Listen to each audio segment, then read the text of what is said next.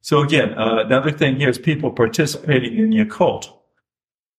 And this is sorcerers, mediums, spiritists, and they are to be stoned. It says, do not allow sorcerers to live. And here's a verse here. This is Leviticus 26. I will set my face against the person who turns to mediums and spiritists to prostitute themselves by following them. And I will cut him off from his people. And cut him off from his people meant one of two things. Either they were killed or they were driven away. And if they're driven away at this particular time and outside the protection of, of their people, then they were killed by somebody else. So either way was dead. Didn't matter which one was. But you notice here, right here, we're not talking about the medium. We're talking about the person who goes to medium. And God refers to it as spiritual prostitution. And this is really, if you're going to talk about a basic definition of, of dealing with the occult, is it, it's uh, adultery with the kingdom of darkness because God is the one who is we're supposed to be bound to. So again, sorcerers, uh, medium, spiritists, a man or a woman who is a medium or a spiritist among you must be put to death. You are to stone them. Their blood will be on their own heads. Also included are people who turn to mediums and spiritists. Do not turn to mediums or seek out spiritists, for you will be defiled by them. I am the Lord your God. And in the occult, when we deal with sexual sin, we've been talking about the defilement that comes with sexual sin and the need for cleansing. When people are involved in the occult, there is also a defilement that comes on them. And it's not where, where the sexual sin, the, the cleansing is through the blood of Jesus Christ.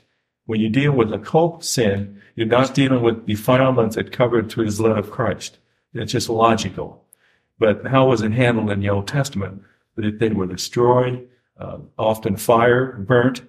They often were not only that, but also had a, a sacrifice to the Lord put on them. I mean, all kinds of things, but it was not, it was not a, uh, it was not covered through the cross of Christ. So all I can think of is it's, it's cleansed through, through the power or cleansing fire of the Holy Spirit. That's the best way I would say you do it. But they do need to ask for cleansing when you do them with the occult. Because again, it's defilement. Again, other kinds of people that are, that are under this kind of a, uh, a, verdict, uh, those who sacrifice to children. Uh, I mean, those who sacrifice children, excuse me. Hannibal, one who, uh, who went into Italy and almost uh, destroyed Rome at a certain time, the Carthaginians. interesting is that they, they sacrificed children. And, and when we're talking about sacrificed children, it wasn't in children, it was their, their own children often. Their firstborn they sacrificed to, to appease God and get victory over the Romans. But Carthaginians uh, originally came from Philistine, from the Philistine. And the Carthaginians are the ones that introduced crucifixion to the Romans. You just see, and, and the Philistines should have been destroyed by the children of Israel early on, they didn't do it. to show you this pattern of evil that comes around. And again, those who practice divination or sorcery, those who interpret omens, is whether it's uh, the sun and moon and stars, uh, or uh, the guts of, you know, entrails of sheep, things like this. There's different ways of, of uh, basically knowing the future or getting guidance or knowing that doom is coming, things like this. Engaging in witchcraft, by the way, these things are things that are going on in uh, Africa today very, very frequently. Going on in America. Those who, those who cast spells, those who consult the dead. We saw a TV program uh, some months ago in which a, a he's a guy who um, one of these millionaires on Survivors. He's now uh, doing this show where he goes off and visits interesting places. All him and his wife, but they were in Louisiana and they went to a seminary with a voodoo priestess. And the voodoo priestess then led them in a form of sacrifice in order to appease the spirits when they visited this particular tomb. And in all innocence, they said they just went through it. Stupid, stupid, stupid. You just don't do that kind of thing. And I don't care whether you're being hospitable or not. You know, if you're ever forced to do that, and, and I can't see a time when you would, but if you were going to be forced to do that, then, then what you do is you just pray and you say, you know, in the name of Jesus, I ask that you cover me and build a pitch between me and these forces so they cannot get in. When a witch doctor uh, sought to heal me, Out of love. yes, Out of he love. did it out of love. It, it was one of these things where he considered me one of his people, you know, and out of love, he tried to heal me. And he came in, he didn't ask me, he didn't say, you know, I want to sit there and do this thing on you, Richard. He just came in and stuck his hand on me and started chanting and all this. And I immediately, I had to think immediately, what am I going to do? Push him away or let him go on? And I, and I let him go on, but I prayed and I said, you know, God, protect me. And I reject anything this guy's doing. You know, don't let it, don't let it affect me. Mm-hmm. And it didn't. But the point was, if I had pushed him away, he's considered the most righteous man in the tribe. Mhm. That's the Indian's point of view. So if I had pushed him away, what would that have made me? Hmm. See? And, and here's the time to ponder this stuff. You just, you go with your gut feeling or you go with the Holy Spirit's given, which is the same thing sometimes. And uh, there was no problem with that, by the way. I feel it was the right thing to do. But again, I can't say, Richard says do this in this situation. You have to just follow the leading of the Holy Spirit when you're faced with uh, situations where you can't govern your actions. You really have to think what to do. And you can't always know ahead of time. Go ahead.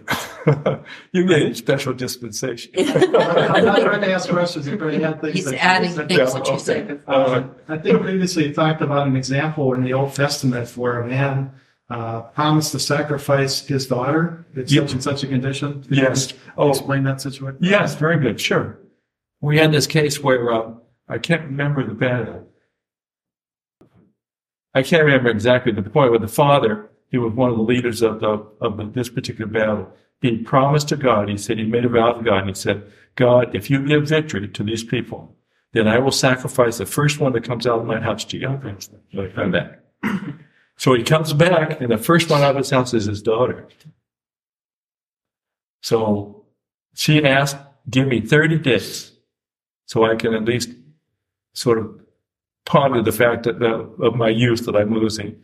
And she went off with the young women for 30 days. And at the end of 30 days, he sacrificed her. What would have been an alternate thing to do in that situation?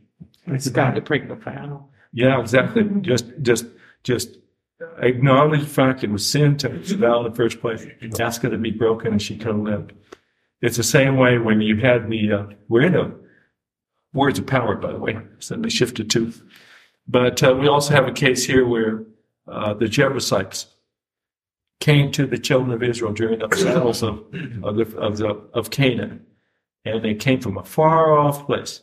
They had moldy bread and they had dried grapes and, and dirty clothes and really tired. They came really far away and they decided to make this treaty with Israel because they knew Israel was really powerful and they wanted to be friends. And so Israel made a pact with them only to find out that they were basically neighbors. so they conned them because these ended up being the ones who were the original inhabitants of Jerusalem. They conned them. And uh, Israel went ahead and stuck with the agreement. My personal feeling is there's no way they would have had to. They were tricked into it, there was betrayal. So when you make a contract, the whole point of, of a contract is that both parties are, are truthful in their making of the contract. And they weren't. But Israel did not ask for guidance from God, God, but then having made it, they felt obliged to keep it rather than just confess the fact that this was a foolish thing they did and asked to be released and then kill off these jokers. So, so again, in the scriptures, just because it shows up and it happens, don't say, well, that's an example I can follow now. That's an example we shouldn't follow. Eh, but God didn't sit there and add, as part of the scripture footnote, this was the dumb thing for them to do. but, but with God's statement, it was to kill all these people. And they ended up sidestepping what God actually said just because someone conned them into it. Uh, a very good thing to read sometime, it's in the bibliography here, is uh, it's called A Beautiful Side of Evil. And it's about a, a woman who lived in Cuernavaca, I think it was, Mexico. One of these little enclaves of Americans all through Mexico that are living. And uh, she was assisting a, a um, I'm not sure what you call it, psychic healer, I guess. But one of these fellows that would go in and stand, someone sick and lay him out on the table and he takes a rusty knife or, or a stone or whatever and he just sticks his hand inside their stomach and pulls out this and that, the other bit. And, and then they get healed and blood all over.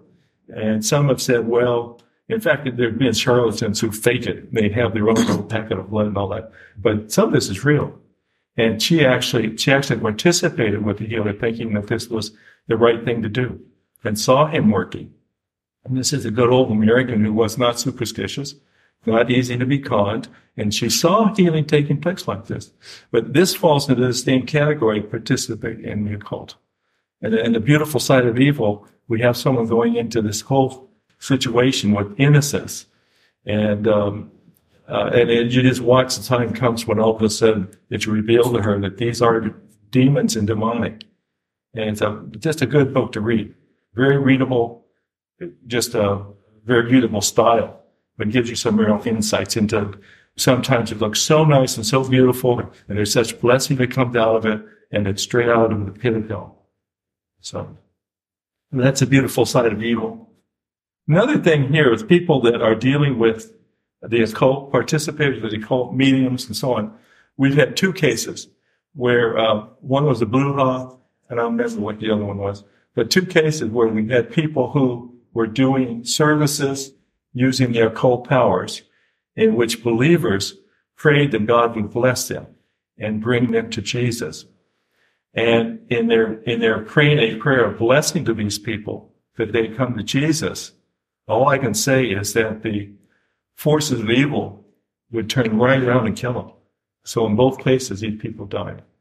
In other words, when you, you don't, don't pray a blessing to someone who is dedicated to Satan, you can pray that God will build a hedge of protection around them and clear their minds so someone can come in and present the gospel or something. But don't pray a prayer of protection or, or blessing, blessing. to someone like a bruja, like a, a witch doctor.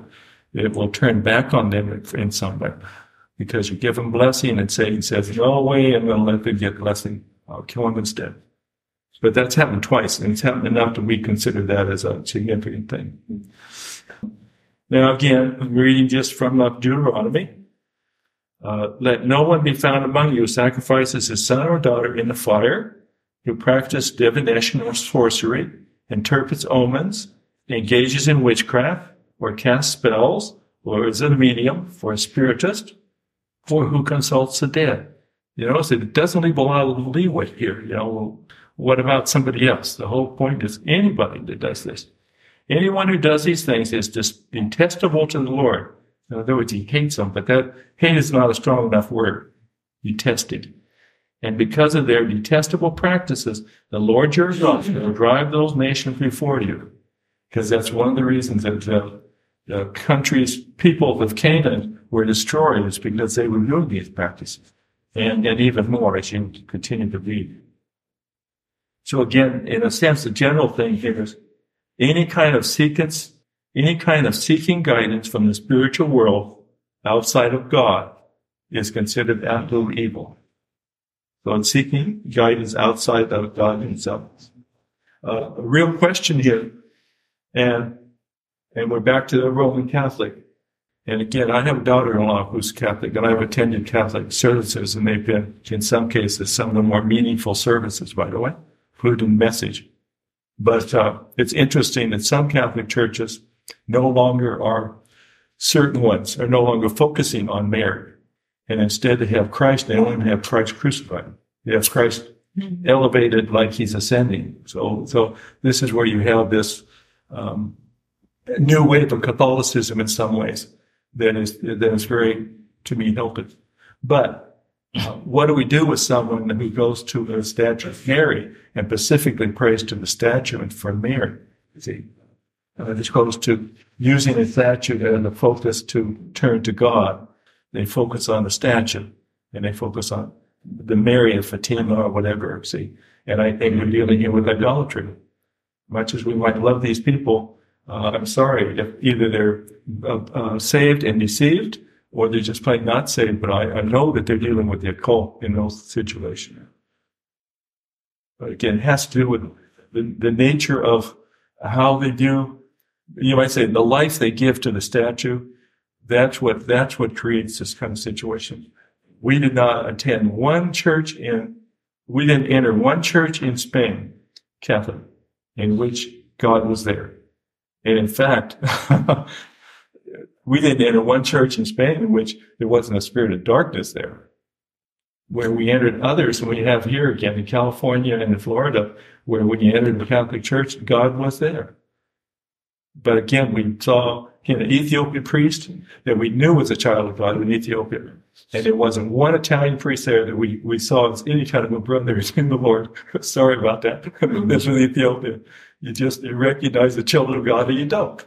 We had a Colombian priest in, uh, who was a Jesuit in Colombia, who, uh, his specialty was the apostle, was the epistles of Paul. And how in the world you can be in, you know, study the epistles of Paul and not be saved? And he was, he was definitely saved and felt drawn to us and people like us. That's one of the signs of, you know, are people saved or not? And pe- people of God are drawn to people of God. So whether they're Baptist or Pentecostal or Lutheran or, or whatever, you just have to go with, you can't go by the name. You have to go by the relationship. Yeah, in Colombia, the little priest that was in the Spanish Colombian priest that was in the little village near our base, as often as possible, came to have communion with with us at the at, at the base. Yeah, he just couldn't keep away from us which really bugged one of our members who felt like Catholics were all going to hell. And he uh, eventually left Wycliffe. Yeah. But I'm sorry, all I know is if you if you have someone that really wants to understand what communion is from a Protestant point of view and he wants to partake, we're going to keep him from doing that? Not me. So, so again, we also have other things, and this has to do with, with inanimate objects, but it's, you might say the plaything, we have, uh, this is page 865. We have the tarot cards, and they're really fortune telling cards. We have the Ouija board, and there's a number of people who've, who've done things with the Ouija board that made no difference. And there's others who did things with the Ouija board, and it actually answered things for them, and it actually worked. So again, it's somewhat how they view the Ouija board and how they, in a sense, knew it with spiritual force or not is the issue here. A palm reading, fortune telling, there's a book, I don't think it's in our bibliography, I don't think, mm-hmm. called The Street in Marrakesh. Street in Marrakesh. And it's a study by a woman who, who, uh, lived, lived in the same hotel we were in, in uh, Morocco and just did a sociological study of the neighborhood. And it's just very, very good, very uh, detailed about life in Morocco in a very narrow, focused sense. But at one time, she was at the Jemaa Fana. That's this uh, big center. Uh, it's a place where they're dancing. Uh, I mean, they're drum. Uh, what I say? They're dancing. Oh, well, yeah, Moroccans. They're, they're using drums and music, and women are go into the spirit. They're dancing, and also you can buy uh, food. And uh, there's also the market there. It's all straight out of the New Testament. street, you know, street called narrow. This real straight. This kind of stuff. But uh, this author in the Jemaa Fana, she went up to a fortune teller and asked the fortune teller to, to give her fortune. And the fortune teller took her hand and then said, uh, uh, no, you have the gift. So this is a painted Moroccan fortune teller. And to the author, she said, the, to the author, you have the gift. No, I don't need to give you a fortune. So this is fortune telling. It's not just a minor thing. Some other suspected activities is uh, Dungeons and Dragons. And this is where you, you do this uh, sort of role playing that can have trauma. Direct, we dealt with people in which that was an issue. Mm-hmm. We have occult movies. The Exorcist uh, not only frightened a great many people, that was one where you had this possessed girl and you had a priest. Eventually he uh, asked for the spirit to come into him and he jumps out of the window and dies and it frees the girl. Really horrible example of what to do. But anyway, in that very movie, in that created a fear, in some cases opened the door for Satan to come in. Yes. It didn't create a barrier against him. It opened the door for him. And it wasn't they were fascinated by it, by the way, they were terrified by it. So these strong emotions can do that. We have the occult TV programs. I don't think it's on anymore. The one that uh, for a long time they're called Crossing Over.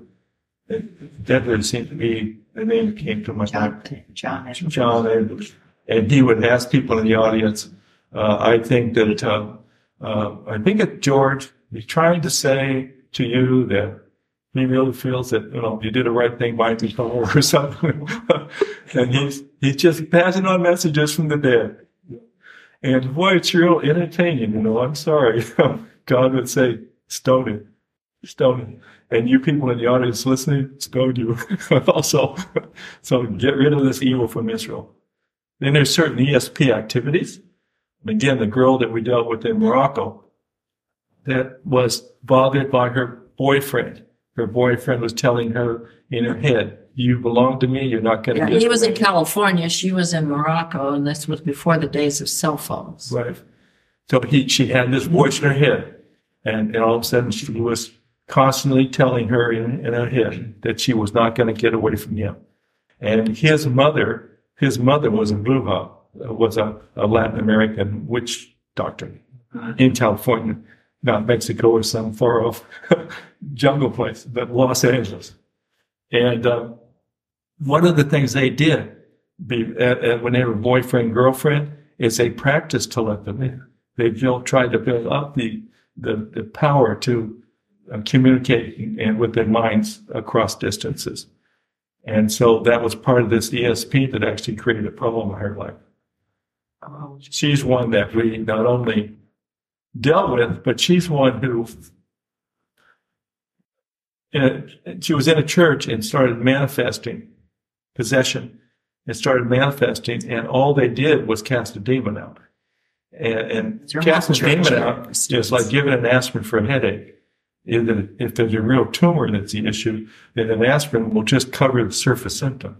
And recognize that, that a spirit in someone's life is only a surface manifestation. That's really not the real issue. The real issue is what is it, what legal reasons in, in this person's life has allowed Satan to have a, a role in their life. That's the issue. And our job is to find out what is the reality, the legal reason that a person can have a spirit at work in their life. And until you take care of that, uh, just casting out the demon does nothing. You only give them temporary relief. And they're not going to, spirit's not going to stay away anyway.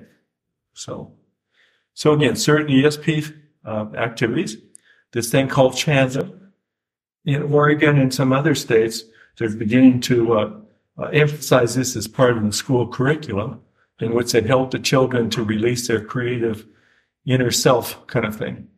And they'll guide the child and they'll say, now, you know, just close your eyes and go into your little special room and uh, open the door walk in and invite your your friend, teach your friend to come in and sit down, and then also invite your other friend to come and sit down. And now, you know, just tell them that you're really glad that they're there.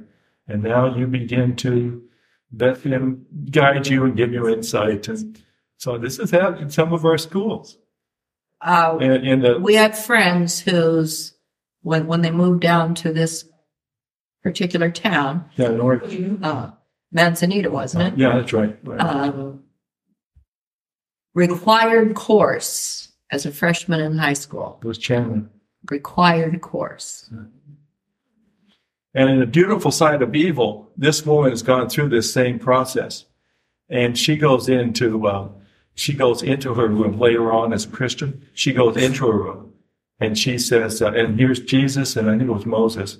And uh, she said, in the name of Jesus, tell me who you are. Or reveal yourself. Thinking Jesus would show up. And it ended up turning into sort of monster like beings. But they were disguised as Jesus. So this is where don't get faked out by the name. We run into demons called Jesus, Alpha and Omega. You know, God, the actual term God. There's one that's called guard, the guardian angel, one that, that Ed and Joy Smith and Washington right now they've been working with, and, and she's the guardian angel. In actual fact, is these are demons. So we have channeling, and very, very dangerous. Uh, we also have this thing where you, you go from, I forget, alpha to del- delta level or delta to alpha level, but the point is you get your brain to shift to different subconscious levels where you really grow. And, and again, that whole process can be very dangerous. We have crystal reading. If you come to Arizona and visit, we'll take you to Sedona and you buy some crystals. You don't want to, but it's uh, an area that, that focuses heavily on on the spirits and and this special area that has um, sort of the force of Power working on- vortex. Yeah, power One of the vortex. four right. or five sites in the world of power for Right. vortex. And there's a crystal and it has power and you'd carry it around with you and things like this. Transcendental meditation. We run across a pastor in which when we dealt with a demon that he had, and he didn't have a demon, but first of all, the demon came because of the laying on of hands by another pastor who was doing it to people in a room. And this pastor that we dealt with, he was watching that, but did not let this other one lay hands on him. But was just to receive the Toronto blessing. but just but just being there, he ended up with with not only the gift of tongues, but also he ended up with demons that manifested themselves in a in a new way in his life, and he didn't want to be a part of it. He was just looking, see, but he did pray for protection, and uh, I'm not sure why he was there in the first place. But anyway, he rejected that. That was d- denominationally, doctrinally, he rejected that kind of thing anyway. It didn't matter. So he ended up with gift of tongues that became demonic. And as I said to a group earlier, we know one fellow, he's a, a Merle. It's in bibliography. Uh, Merle is one of the more practical guides to working with people who are demonized. But um, uh, Merle says that he does not believe in, in the gift of tongues for the day. And he said at the same time, he has run into tongues that were of a demonic nature, and he's also run into tongues that were of a godly nature. and this is a man who doesn't agree with heavy tongues. and you've got to find the same thing. It's not a matter of what your doctrinal statement says. If you run across it, you deal with it. And uh, tra- the transcendental meditation, this fellow had received, uh, like I say, the spirits were manifested in his life in a stronger way after he had this this pastor uh, laying hands on other people and he attended this ceremony or this service. And as we were working with him, the reason that this particular spirit could have power in his life was because back in college he had practiced a den- uh, uh, transcendental meditation and he had a mantra. And that mantra was the thing that was a link to the spirit. And this was 10, 15 years before. And it wasn't a bother to his life. Uh, it hadn't been apparent in his life up to that time. And it was sort of uh, brought to the surface, I guess you'd say, when he had attended this service that another pastor was doing. And you know, as we talk about a Christian pastor, supposedly, giving the Toronto blessing. Not just This is in, in, you know, but this is in Canada. A few years ago, there's this Toronto blessing, and uh, people were uh, barking like dogs and neighing like horses and running up and down aisles and laughing. And it was also supposedly a manifestation of the Holy Spirit. And, you know, you got to use your logic here. You know, we're open to God working in ways we aren't comfortable with. But what's wrong with that just logically? See, very day, beautiful example. We're built in the image of God. So what are we doing acting like animals? That's judgment. Nebuchadnezzar, when he was judged, he ended up becoming like a cow and eating grass. It was judgment. It wasn't blessing. So, you know, you don't have to sit there and ponder in scripture, is this right or wrong or something? You ought to be able to just use your own head and pick things out. And yet we can, we can have a situation like this in which this, this could be a group of Christians. They could be Christians. And yet the occult is at work anyway. Don't, don't think that God, that Satan can't work among Christians. He can. So don't automatically think, well, these are unsaved. No, they can be deceived and, and, and not always deceived. Sometimes they go off into ego trips and stuff and Satan uses this kind of, this kind of uh, desire for attention to uh, open the door for him to work. So again, transcendental meditation, tongues, tongues that have to be tested. And I'll say, it doesn't necessarily come up exactly here, but we're into this thing of any kind of a gift, spiritual gift, uh, tongues, prophecy, uh, word of God, word of the Lord, um, healing, um, uh, any of these kind of teaching. teaching, but any of these kind of spiritual gifts that a person may have when you're taking down their history, you need to test them to see that they're really from God. They're not from the kingdom of darkness Or the other grounds that they're, they're natural. Some people have a natural ability to heal. Uh, on the other hand, some people have a, a gift of healing that actually came through generations from grandfather that in actual fact is of an occult nature. And then some have healing because God gave it to them. So you've got the three steps and you've got to verify for anybody under any circumstances. I don't care if they went and it was a granddaddy of the Protestant movement that laid hands on him. I don't care who it is, who tested. Don't assume that it must be so because it was John MacArthur or some, or it was uh, Stanley or someone else tested. Don't assume. Then there's yoga and martial arts. And the issue here is, uh, don't, well, let's say, don't throw out yoga and don't throw out martial arts as far as the techniques go. The point is, is if, I mean, Yeah. it's witchcraft yeah. all over them. It's, I mean, that's what they are. Mhm. And again, I mentioned here, uh, one of the things was word of the Lord.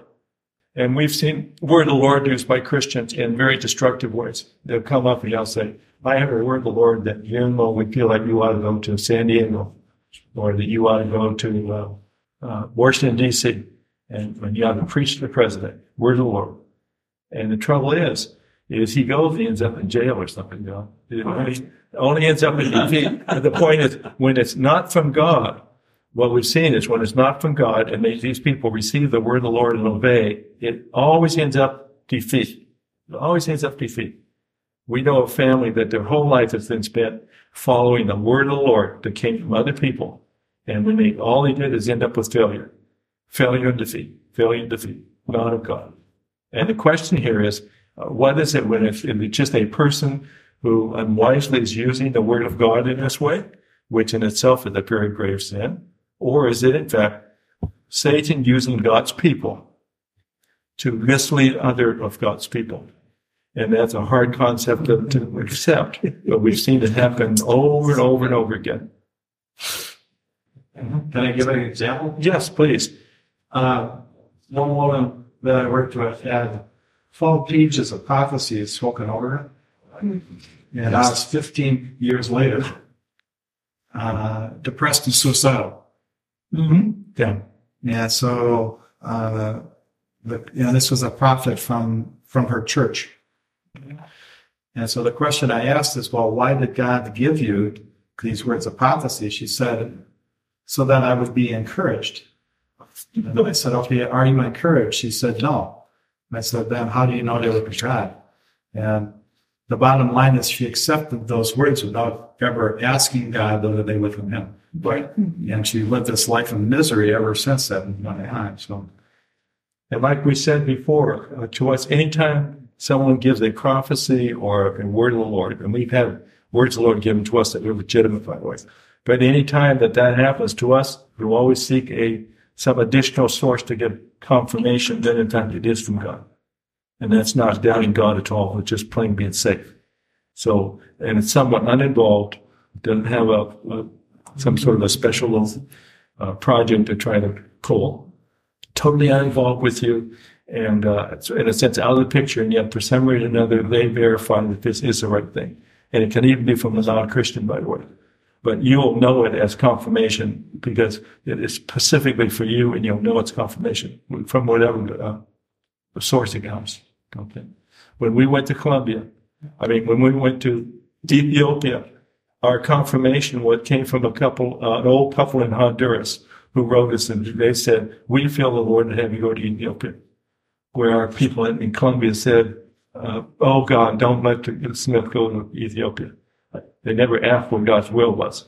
Just, oh God, don't let, let him go. Show, you know, big help that was. So the confirmation came from outside. Now, let's go ahead and let me uh, just finish the implication now. Uh, this has to do again all these different activities that are sometimes considered as play playtime. And we know of some others. One was uh, in Buffalo. The girl was telling us about a high school party, and it's uh, uh, heavy on the board lives offenders was that it was. Yeah, in which you you hold a kid, you take one of them, and they're they're held on both sides by by people. In fact, I think it's against by everybody, and both sides, and they're going like this, and they're saying heavy as a board light is vetted. And then uh, I forget exactly the whole process, but eventually the person becomes a light And floats. and, and floats. And isn't this fun? You know, well, it's straight, it's a cult. And uh, in Buffalo, in Buffalo, uh, this one again high school student that we worked with, she said that there were there were people that were identifying themselves as witches in her high school. They, they actually practiced witchcraft in her high school, high school students. But this is America. This is the age of the of the witch, and, and we have the again the program. Uh, what's it called? Charmed. Charmed, in which is three witches, and aren't they cute little things and, and all the little things they do and all and it's again it just keeps bringing up this the wonderful area of the occult and how exciting it is and all the fun. And and also how innocent there's never a bad side to it. That's the trouble. And you receive any kind of a of a gift you receive anything from Satan and there's a price tag involved. Or one of our Dutch pastors who we were we worked with, as he put it, you, you give your little finger to Satan and he takes your whole hand. That's the way he expressed it. That's a good, and I would say of take your whole hand, he takes your whole body after the time. He just started with the hand, the way down.